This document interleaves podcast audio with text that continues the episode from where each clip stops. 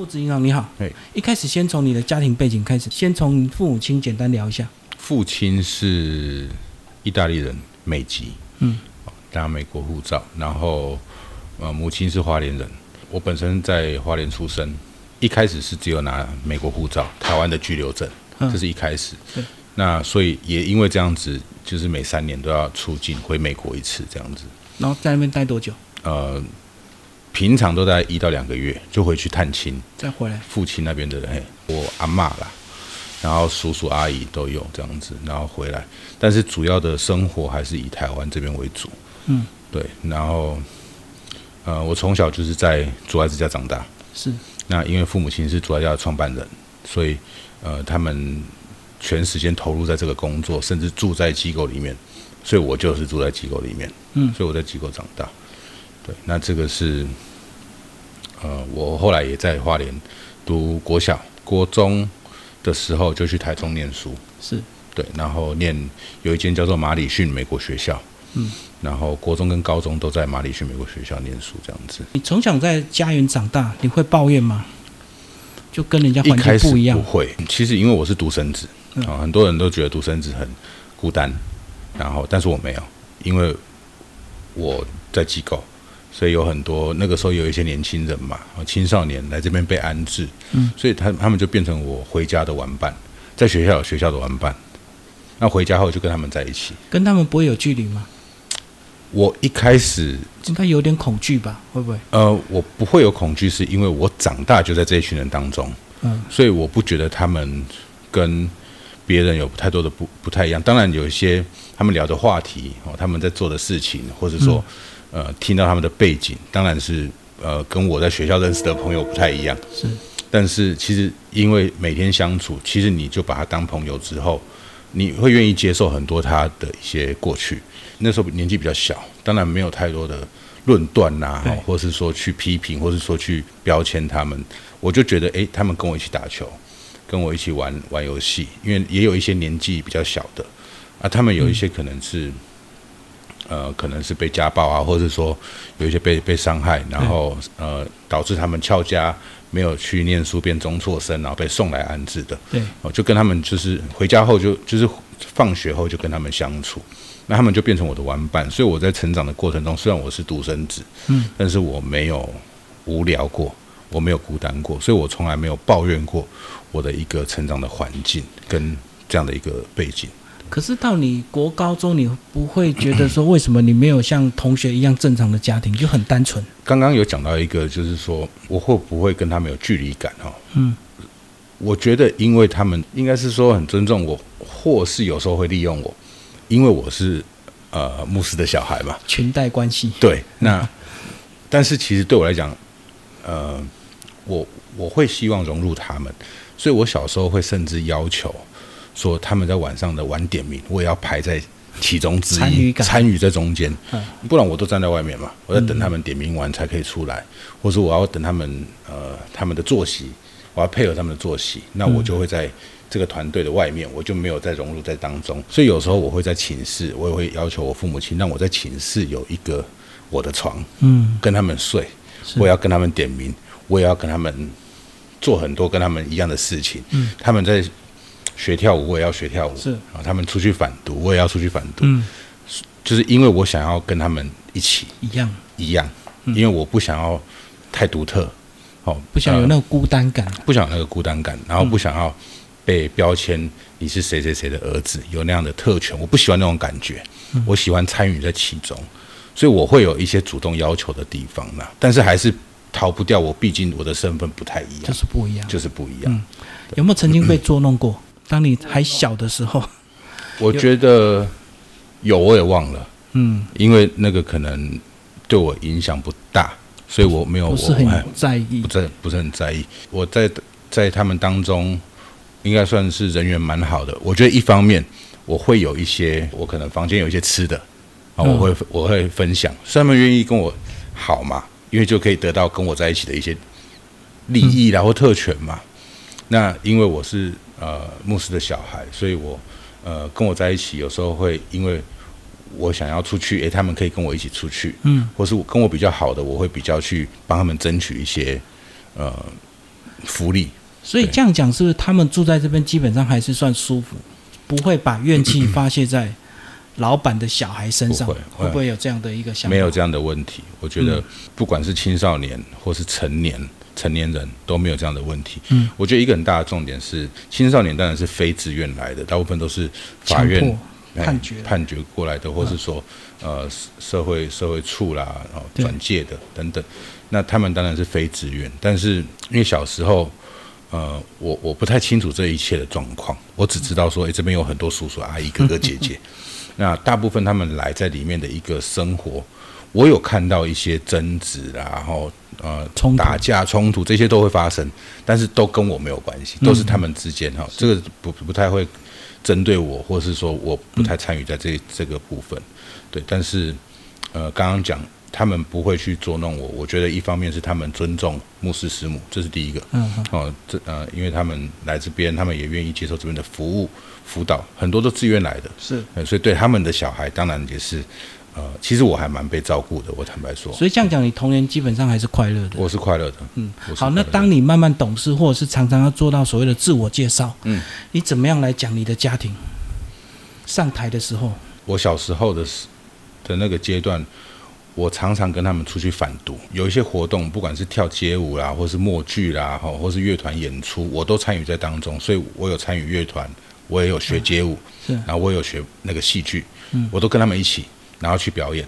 表演完的时候，呃，他们就会出来自我介绍，嗯，我是谁，我吸了什么毒，我在主人家待多久，我就站在其中之一嘛，就见证唯一就是我的故事不一样，哦我是谁谁谁的小孩，哦好，所以在那个地方，当然那个时候会看到我跟他们不太一样的地方，因为光是介绍我的故事就跟他们不同。对，啊，但是年纪相仿，但是我的故事跟他们不同，这个东西我没有试着要去隐藏它，或是说不被不去接受他，我知道我就是跟他们不一样，但是我我一直享受跟他们相处的这个时时间哦，所以很多的活动啦、学习啦，我都参与在其中。嗯。可是，在学校端呢？其实因为国小那个时候台湾没有太多针对于毒品的认知，嗯，所以我觉得，而且特别是国小那个时候的国小跟现在不太一样，现在的国小可能听很多宣导，好、嗯。然后知道哎毒品是什么什么什么什么。嗯，而新闻也常常报很多媒介嘛，就手机网络。可是我那个时候的当然没有这些东西，嗯，那那个时候的人对这个东西比较没有那么呃清楚，他们只知道说我住的地方很大，我我住的地方有养猴子，有溜滑梯，有荡秋千，有很多哥哥姐姐都陪我玩，他们只知道这样，甚至老师还带全班来我家参观玩，但是没有做太多的介绍，因为我们的认知还没有到那边，对不太清楚说安置这些人背后的工作还有内容是什么。嗯，对，所以学校的人对我的，我觉得他们反而对我是混血的这件事情比较有兴趣，比较好奇。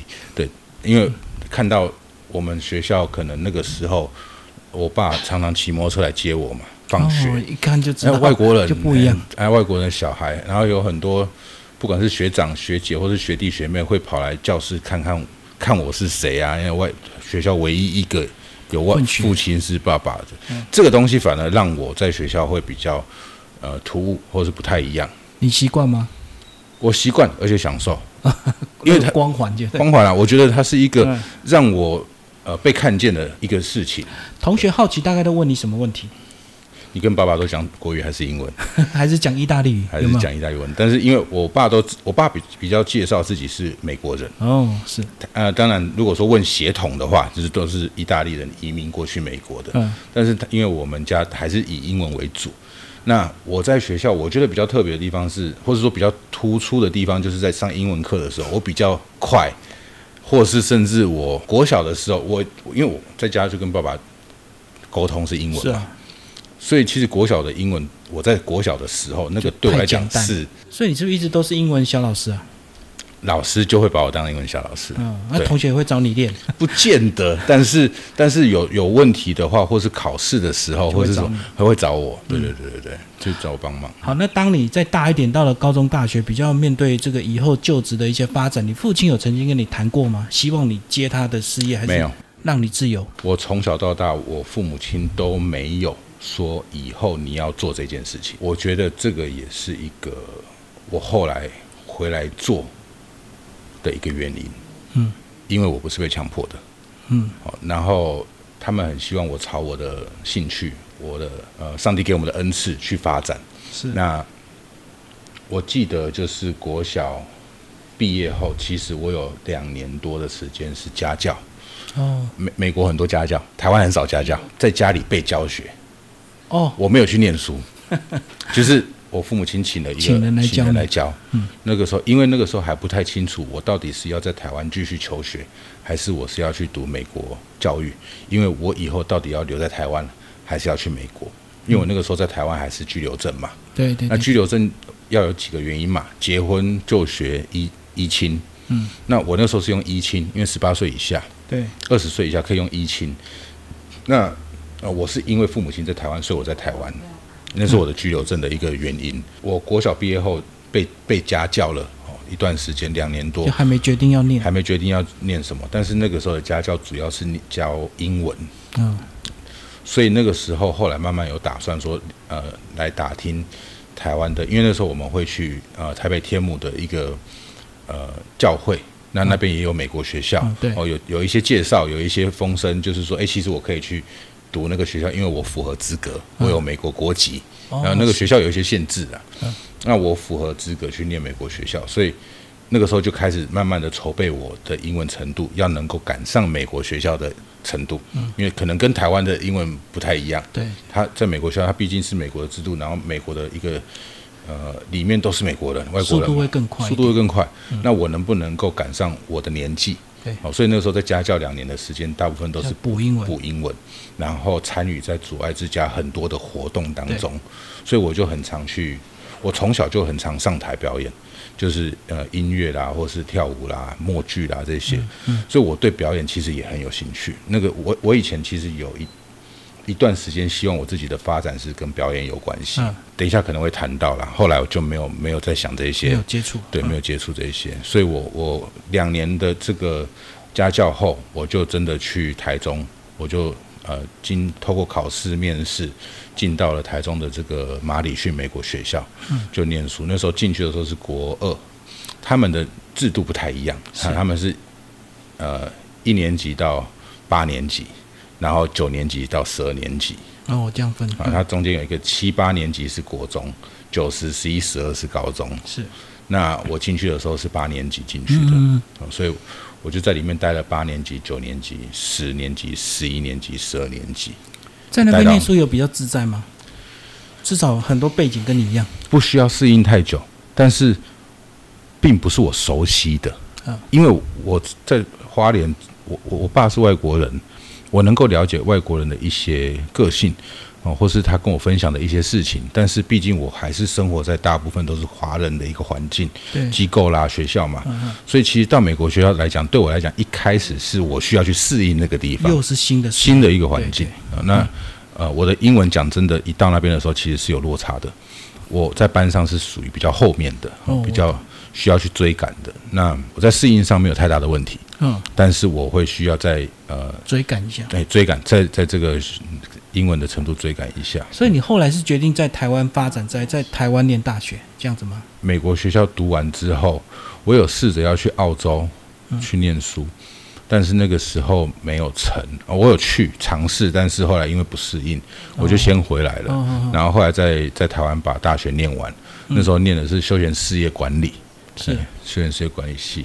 哦，在念大学大概四年级的时候，我就就就创业了，就跟朋友、呃就一起就一起在花莲开餐厅这样子。嗯对，所以本来做的不错，呃，一开始比较辛苦，后来越来越好。对，后来越好。也算是蛮时尚的一个餐饮业。呃，是里面有音乐表演，因为我本身有哦结合你本来的兴趣结合我的兴趣，因为呃，这个讲真的，我不会煮饭，嗯但是那个时候因为开了餐厅，自己得去学一些技术，对，然后就是结合，因为那个时候花莲比较少，因为花莲市场比较小，嗯，所以也比较少这种餐厅，就是可以结合音乐跟吃饭一起。那当然台北很多哦，嗯一些大城市很多。然后呃，我在里面我也。我觉得在在在这个创业的过程中，也学习到很多，不管是在管人啊、管理啦、设这个成立制度啦等等，因为是从零到有嘛，嗯，对，所以我觉得也是我后来回来机构帮忙的一个铺陈，但是我那个时候不知道我有一天会回来机构，就是一个准备，就对。一个准备，我觉得是很棒的准备。所以可不可以讲说，以你当时的那个餐饮环境是比较更注重气氛，气氛。所以在餐饮点嗯。跟饮料上反而就哦对。大家不会那么讲究。是因为第一个我不是厨师背景，所以我嗯不可能去跟人家比厨艺，厨艺嗯，那就是卖的是氛围嘛。对气氛，气氛。嗯，然后我们的东西也都是简餐嘛。啊，那个时候那一那一个大概十十来年前，那个时候很流行茶铺嘛，嗯。简餐餐厅，然后啊很多学包，对不对？对对对，有一些小包厢嘛，然后然后然后一些一些像你刚刚讲的那种半成品的一些料理包，料理包，然后，对比较快比较简单，那你价钱也不能卖贵，人家就不会去跟你计较。那你提供的一个环境是他们可以在里面念书聊天，呃，一坐一坐一个下午，坐一个晚上嘛。嗯对对。哦，所以当然你价钱不高，你翻桌率也不高，所以你赚的也不可能多，哦，因为大家赖在那因为，赖在那边嘛。有的便宜你要设一个门槛，你要设一个低那个叫什么低消嘛，对，啊进来然后有特别是考试前，然后都是学生都在看书，一人点一杯饮料，一个薯条，给你做八个小时。是是，有会有这种状况，所以其实因为我以前年轻的时候也很喜欢去茶铺，我懂在茶铺呃混在那个地方的那种年轻人的心情就是心情就是这样，跟朋友可以聚在一起，我觉得也不错。然后，但是我更融入了一些我喜欢的就是音乐，嗯，所以我我那时候请请不同的一些呃，我开放给花莲的一些呃乐音社哦学生来当他们的一个舞台，他们可以放一个小费箱啊，嗯好来表演这样子。你喜欢跟客人聊天吗？在那段时间，其实我不是一个那么那么跟陌生人交际这么舒服的一个个性，嗯哦我的特质不是这样子的人，所以我比较多在厨房里面帮忙，哦，对，在厨房里面帮忙。那因因为我们的那个时候我们的一个环境设设计也都是有一些独立的空间，所以我也不太需要去打扰人家，对、嗯他们可以自己去发挥，呃，自己去去享受那个地方的氛围，对，对，我知道十几年前可能非常流行所谓的泡沫红茶。是是，嗯，好，那我们事情终于来到你生命转折的那一段时间，对不对是？就是因为你父亲离开，哎，对。你就面临事业的抉择。大概也是八年前吧。然后呃呃，父亲就是因为那个心肌梗、心肌梗塞，然后就离开。然后那个时候我刚好还呃退伍，刚退伍，因为我后来有一个转折点，对，就是我在二十岁之后，我必须要做一个选择，嗯，我要不要去申请台湾的身份证？因为那个时候不能再用依亲，嗯你要么娶个台湾老婆，要么被台湾的公司呃约聘，好、你才有办法留在台湾。嗯，所以我后来我居留证因为二十岁以后没有这个依亲的理由之后被收走了，嗯，很麻烦，因为我居留证被收走之后，我的驾照就没有用了，嗯嗯，我的健保卡就没有用了。所以我有一段时间在台湾是没有驾照、没有健保卡，所以我就觉得那个、那个、那个时候生活是蛮辛苦的，因为你看病又贵。啊，又不能开车，不能骑车，哈、所以其实蛮麻烦的。然后那个时候用一个叫做 Tour Visa，就是观光签证嗯嗯嗯，的方法留在台湾，那不是很短吗？很六个月，嗯，所以我六个月就要出境，六个月就出境，所以那个时候花很多钱在搞这些事情。我当然不会不会飞到美国去啦，我可能就是在香港，我可能就是白天去，哦就出境在我下午就回来了，嗯。然后呃就为了去盖一个印章，对，所以就蛮麻烦的。后来决定说，我自己也问自己说，以后会不会继续待在台湾，你那时候是自己问，还是所谓的祷告？比较靠自己。坦白说，信仰一开始在你年轻影响还没这么大，是不是？信仰一直都有它的成分在，但是我比较没有那么的追求，嗯它是我的一个成长背景。我听很多呃圣经的故事，我懂圣经的道理，就有接触，但是不会依赖，所以大部分自己思考。还是自己思考比较多。好，那因为以前可能就是礼拜天会去教会，然后从小到大，当然爸爸这边的影响很大啦，哦，嗯。所以你你会懂，你你的价值观其实不会太偏差。是。那只是说，呃，我那个时候大部分还是靠自己的一些想法在决定事情，嗯。所以我那时候决定说，好，我可能以后，因为毕竟我我坦白说，我也不太可能离开台湾，因为我的朋友都在台湾，嗯，我在台湾已经台湾是我的舒适圈，那我也在美国学校待过，我知道美国人的一些呃个性特质等等的哈、生活一些模式，呃，我觉得我回美国生活会比较辛苦，对，然后父母也在台湾，对所以我就决定说，那我应该会待在台湾，我就去申请了身份证嘛。啊，我可以申请，我本来就可以申请啊，因为我在台湾出生的。对，那身份证一下来没有多久，兵单就来了。啊，我刚好那时候在开店，嗯那所以，呃，我就有有一部分的时间要要去面临兵役的问题。嗯，然后一部分就是休假的时候回来就是顾店这样子。是然后呃，我在顾店的第五年的时候，就遇到我父亲哦，这个临突然间的离开。那父亲突然间离开之后，其实我也没有人跟我说我一定要回来接这个工作。嗯但是我知道这是一些人的期待，嗯，大家虽然不会说，没有讲你知道，我知道对你有期待。因为我是独生子嘛。嗯，对啊，然后再来就是那个时候也没有说很明确的一个人选，哦，谁来协助协助师母？我其实那个时候我都不太敢说我是回来接班或者什么，我是协助母亲，嗯，去做一些事情。哦，然后因为因为其实父亲离开的时候，对母亲的一个打击是蛮大的，因为他们从他们是一起一起长大，一起吃药，一起戒毒，一起成立的嘛。那么大的一个精神支柱离开，我相信对他来讲，这个创打击很大打击很大。所以我看到这个打击跟这个打击之后，反映出来一个一个状态，他他要怎么去持续运作这么大的一个施工，特别是那个时候的施工正在拓展，正在发展一些新的部门啊等等的。所以我觉得对他来讲是一个蛮大的一个呃呃需要协助的地方。我们先讲你的心情，你的心情会很错愕吗？因为等于你父亲也算是壮年，我心情很错愕，那个时候其实我甚至对我的信仰有很多疑问。怀疑了。嗯，所以你的意思是怀疑是理论上父亲做了这么多事情，怎么可能那么早走，对不对？对，特别是对信仰的贡献。哦，我我。不要说对人，对对上帝，因为他很多事情，他他做事情，他生活，他生命是只只对上帝有交代。对，那我在想说，诶，既然是对一个创造主这么有忠实、跟忠心、跟忠诚的一个、嗯，一个门徒，对，上帝怎么会这么早的时候把他带离开？嗯。然后，因为我知道我我爸的一些梦想，嗯。其实没有很多，他他他心里面有一个愿望，就是有一天可以有一台呃类似哈雷的这种重型重机啊。嘛，因为他喜欢兜风哦，休闲的时间。那我就在想说，连这个东西都得不到，那你却对国家贡献这么多，然后上帝啊上帝你你你你对他的祝福嗯，在哪里？对，哦，他为你做这么多事情，那如果你是一个好的上帝，你应该在他有生之年嗯，给我们看到，诶，他应得的一些回报嘛。对，这是我的感受，那个时候的感受。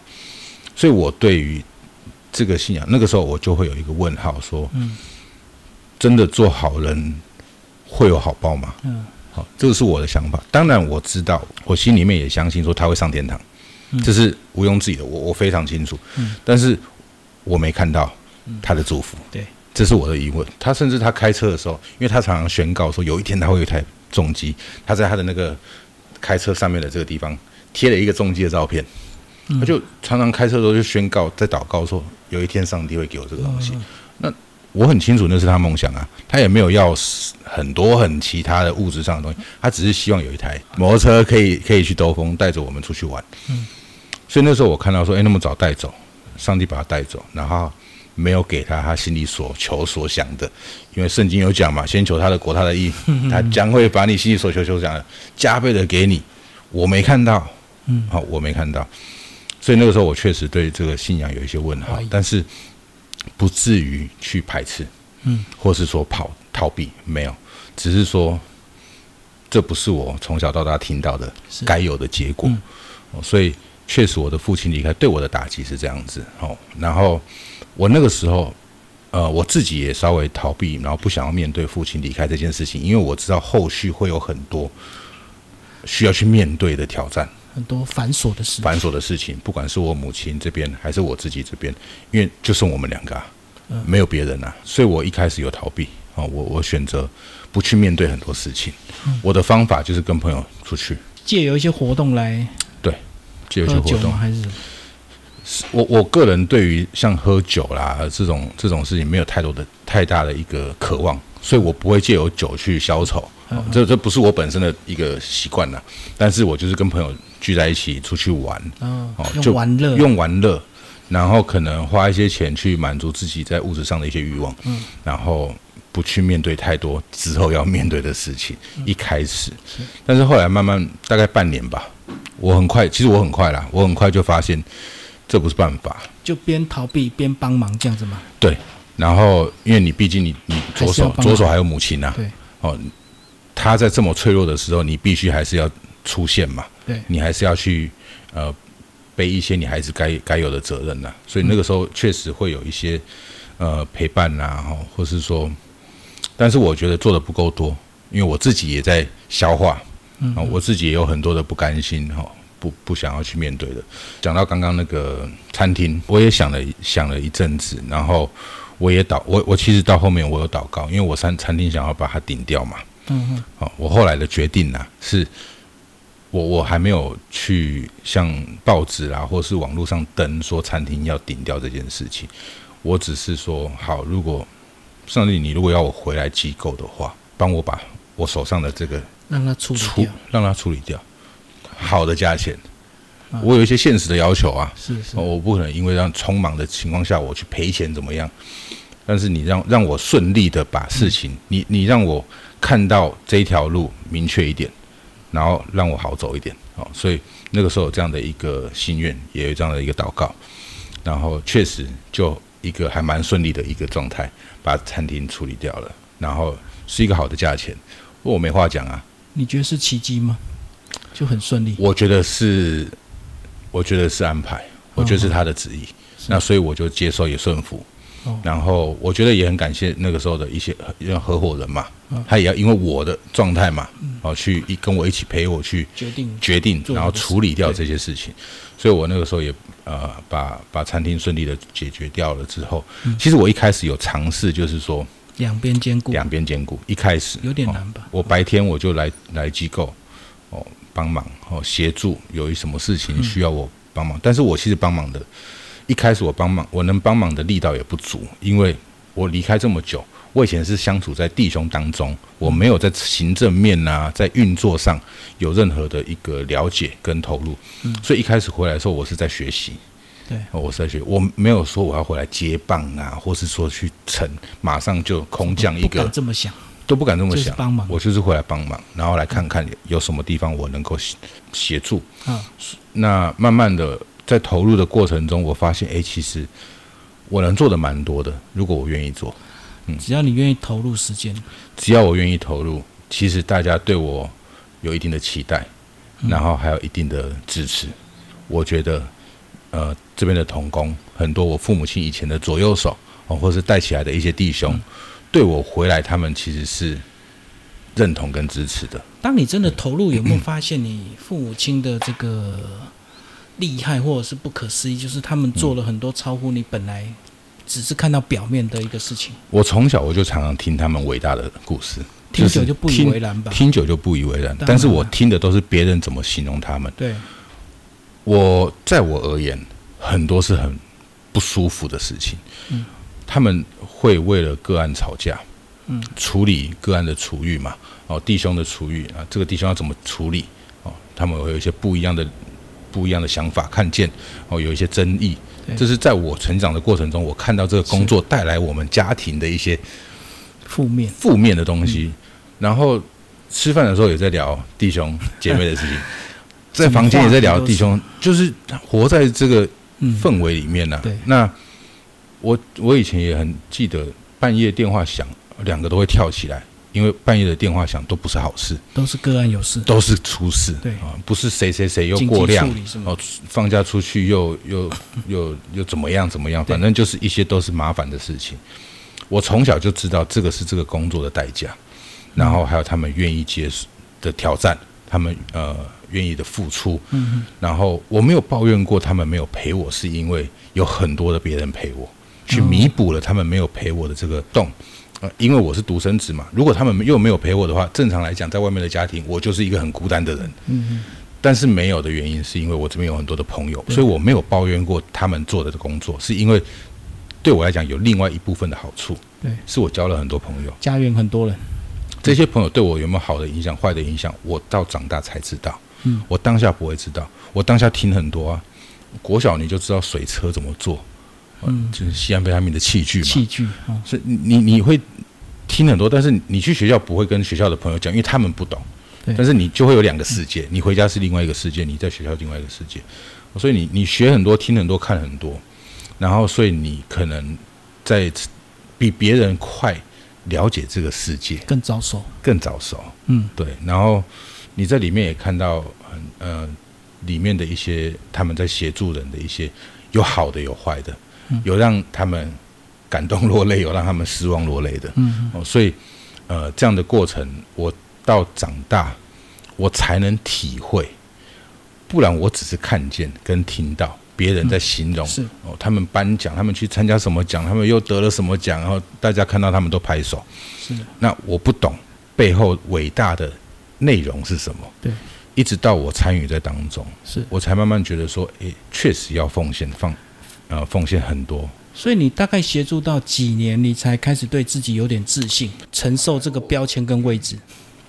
我回来后，应该大概我回来前一两年，我都在观察，嗯、默默默的做，默默的协助一些我觉得诶可以更好的地方。对，我不敢跳太快哦，因为我也不想要让人家觉得我是来争一个什么地位，没有。我我我我坦白讲，我个人是谦卑学习，嗯。在这当中，因为很多人待在这边很久跟他们做很久，那我能做的我就慢慢做。一开始也没有太多的热忱跟冲劲，我就是在旁边就是观察、协助、观察、协助。半推半就，啊，一开始，因为我还没有看到我自己在里面的角色对，然后还有成就感没有，嗯。一开始对我来讲没有，但是凯呃，自从那个时候遇到凯歌园，我们的一个青少年的一个部门嘛，我们凯歌院火灾。哦，啊，那时候凯歌院火灾的时候，刚好又是师母哦，我母亲有吸吸入性枪枪伤嘛，那那个时候住院，因为他在医院。那火灾之后，当然你说，呃，报章杂志媒体哦，就就刊登嘛。对，那刊登之后，就会有很多人要来关心，要来帮忙，要来奉献。哦，但是机构必须要有一个人站出来，去主导那个时候的一个状态，好，跟要面对的，不管是奉献呐、或是重建呐、等等，好，那我我有感觉到很多人期待我那个时候眼光就要有一点点，对，你要有所作为了，哦，因为再来，你你母亲在医院，是谁要代表机构发言，在记者会上讲话，哦，对外是谁？那个时候我就愿意站出来，嗯。哦，我愿意站出来。那愿意站出来之后，当然也呃协助机构解决了很多的问题。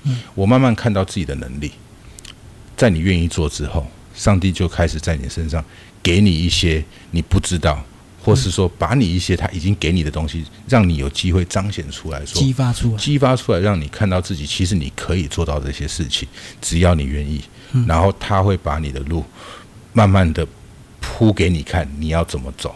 所以慢慢的，我觉得那个时候开始上轨道，嗯，是因为那个火灾，哦，然后你必须长，你必须长大，你要赶快长大，因为很多人，甚至你母亲，甚至这个机构，很多人期待你赶快能够背负一些责任。所以我觉得那个时候有部分赶鸭子上架，嗯，哦，就是当然很短的时间，你必须面对很多的事情，你必须有所作为。所以那个火灾其实对我来讲是一个转折点。所以你们两个角色是不是就开始有点对调？就是母亲可以慢慢的轻松进入退休、半退休，而你开始慢慢接对。重任，对。对不对？大概从那个时候开始，嗯，然后我就开始愿意投入更多，然后你投入更多，你就会看到更多，因为你而投入的影响而改变。嗯，这个机构，得到他该得到的，弟兄学员得到一些帮助，因为你的投入，那个时候你的成就感才会出来。好，当你真的投入也有也开始有点想法的时候，你跟嗯你母亲会不会，哎、又有什么事情会有一些冲突？会不会在理念上？会，我一开始其实我还蛮能够了解他们以前一路走来是怎么在运作这件事情的，他们的服务的一个宗旨等等哈。当然，我我进来之后，我开始投入之后，我会有一些自己的想法。当然，对。那因为我的年纪跟呃这个时代的改变嘛，我看到自己慢慢成熟了。我自己成熟，我会带进一些刺激，对机构来讲是一种刺激。然后呃，我觉得不是不好，有一些改变。但是我也一直都知道，说有一些力，有一些要抓住的精髓是以前人留下来的核心，核心这不能变。所以我一边抓住今这个核心的一些价值，然后一边有一些不同的做法。因为我看到其实，呃，这第一个毒品的一个形态也不太一样，在台湾吸食毒品的人，他所要面面临的问题也不太一样。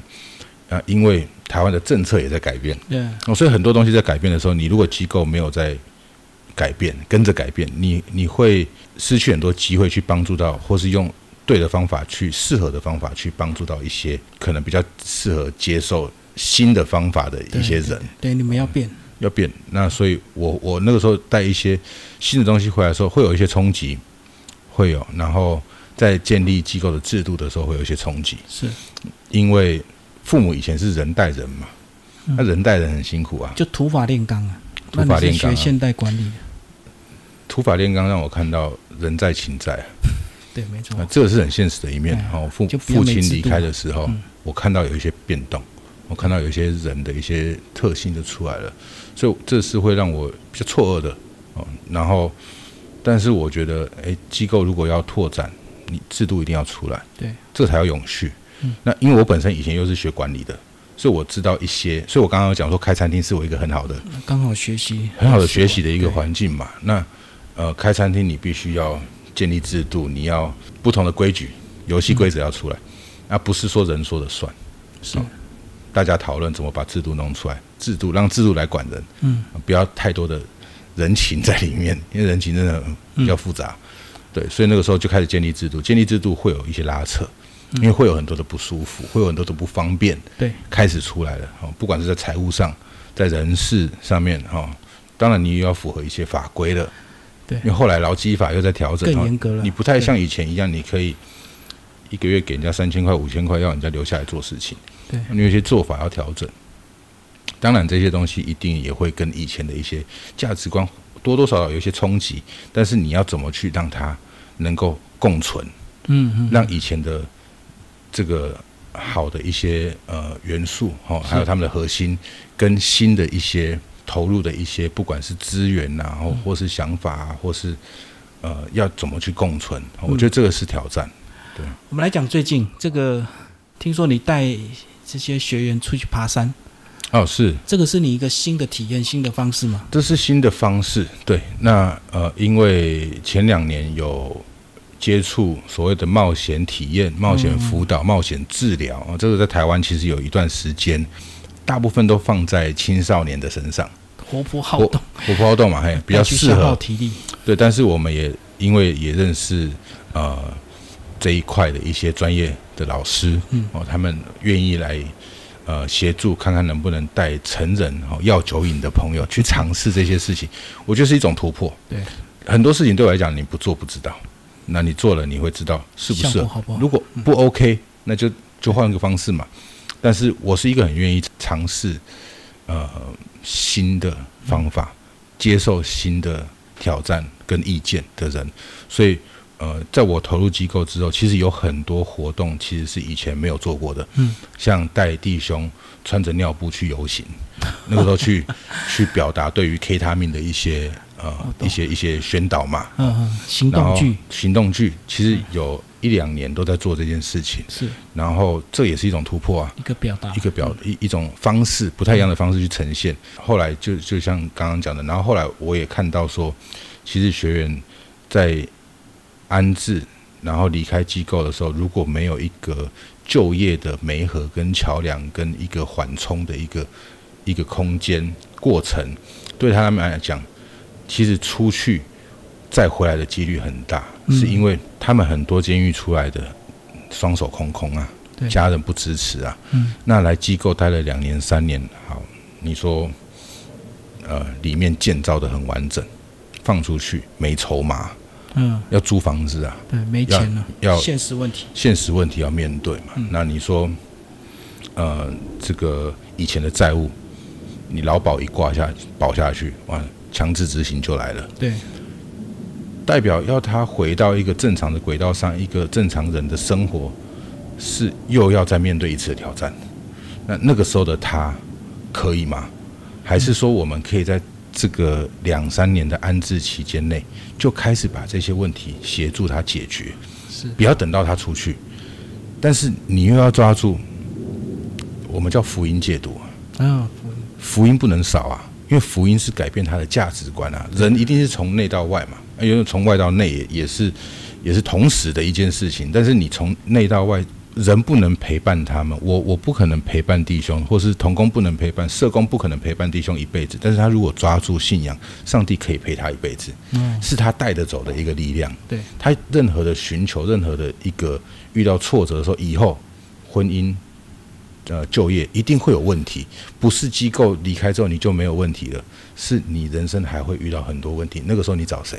你用什么方法去面对你的问题？是以前简单的方法逃避，还是你有一个新的可以依靠的对象？新的力量，力量，所以那个是信仰在机构是一个很重的重心。对，但是除了信仰以外，我们能不能做一些其他旁边辅助他们的一些作为，让他们工作，让他们赚钱，让他们出去的时候身上有一点钱？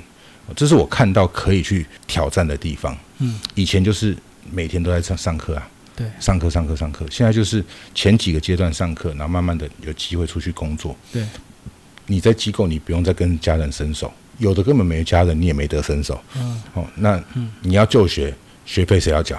你想要回到学校去，呃，去把你的国中读完、高中读完多少钱啊。你以后要出去，你敢不敢出去？你口袋没有钱，你要怎么出去？嗯，你找到工作，你有债务，哦这些东西都是很多呃药酒瘾的根生人或是非根生人他们有的一些问题，是，现实面的问题。对，那你说要成家，他们也希望很多年纪都已经适合嘛，这是他们的渴望啊。有一天有老婆嘛，希望有个伴，四五十岁了，对对不对？希望有个伴。那你口袋空空，你敢找找什么伴？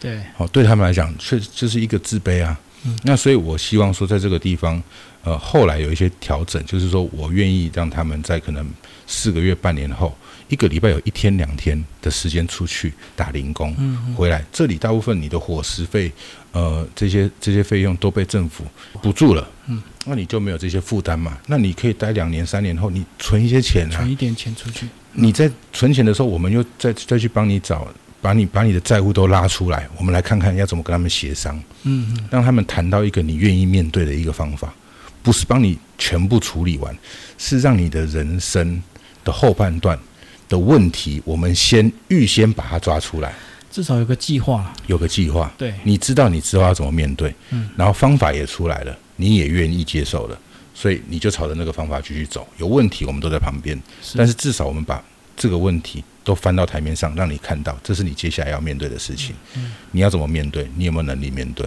我们陪你一起面对。就调理式的帮他们预先做好这些可能面对的问题。是是好，最后你的父亲是很多基督教派认证的一个牧师，是，你会不会自己期待有一天也能够走这条路，被很多人认证？真的要问这个问题吗？这是一个很大的荣耀？是我跟你说，呃，我没有想过要当牧师。嗯，好我去很多场合，人家都叫我包牧师，我不知道这是上帝在跟我讲话，还是谁在跟我讲话。是。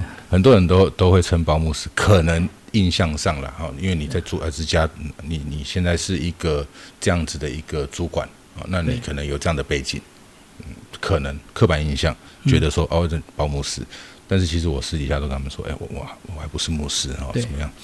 我觉得我第一个我很感谢有外面的牧师进来协助嗯。我做这个工作，因为我在属灵这一块一定是不足牧师啊，我坦白讲不足啊，我还有很多要学习的地方，但是我非常知道这个地方在信仰的一个建造，人的一个生命的建造是非常重要的，所以我一直我觉得上帝也帮我很多，他带着他把很多很棒的牧者带到我身边，嗯协助我做这件事情。这些牧者来了，让我更觉得我我不一定要当牧师，嗯你你懂吗？我是一个我是一个管理或是一个执行阶层的人，哈、如果我的团队有这样子的好的人人手，我自己要去进修，要更了解，要更渴望渴慕去追求，但是我有没有需要有这样的身份？嗯，这是我会问自己的。但是在呃前两年我，我先把社工学起来，嗯，因为我必须要看得懂计划，对，看得懂部门的核销啊，行政面的东西，我要先理清啊，不然我没办法在主管上面我会有很多呃跟跟社工啦，哈，跟执行面的会有一些专业的不足对，然后会有一些代沟，所以我必须要先把这个东西学起来。那自己在灵性上面的一个增长，我觉得这个是我自己要给自己的一个压力，有没有，或是有没有可能，或是什么时候会有机会去读神学院，或是说去进修一些神学院的课程，也没有说一定要读完，然后被按牧。好，这些东西我还是先交托上帝，让他去去为我安排。如果说真的有这样的机会，可以，因为我毕竟我现在的工作量不轻，嗯，哦，很多事情在我身上，因为也让妈妈比较轻松一点点。是啊，是啊所以大部分的事情现在是在我身上。我现在还有没有时间说放掉，然后去念书？还是说有一些函授课的一些呃制度，可以在呃视透过视讯什么的？我当然很愿意接受一些呃在职训练。所以对你来讲，等于现在管理阶段更重要，比上所谓的牧师身份的追求更重要。哦，我觉得我我不敢说，我不敢用重要来去做比较。我觉得两个都非常重要，哦是因为你在这个地方，你不能有一天没有上帝。是，这是我我认为的。但是你也没有一天不管理这里的琐事，你两件事情同时都都兼顾都兼顾。哦，嗯你两那我知道我有问题的时候，我的寻求的对象是上帝；是是，我有困难的时候，我寻求的对象是上帝。嗯我知道他是这里的主事者，这是我很清楚的。我只是他现在暂时让我在这边，呃，被他使用的人。嗯哎，这个是我的心态，所以我要做的每一件事情是对他要有交代。是，那呃，他如果愿意吩咐我去做别的事情，或者去求学，或是去进修，呃，我会愿意顺服。嗯，对随着上帝来我我让他去安排，嗯但是我知道我现在在这边的工作量，要我去念书，真的是比较困难啦。是，对嗯好，谢谢我们父亲。谢谢，谢谢。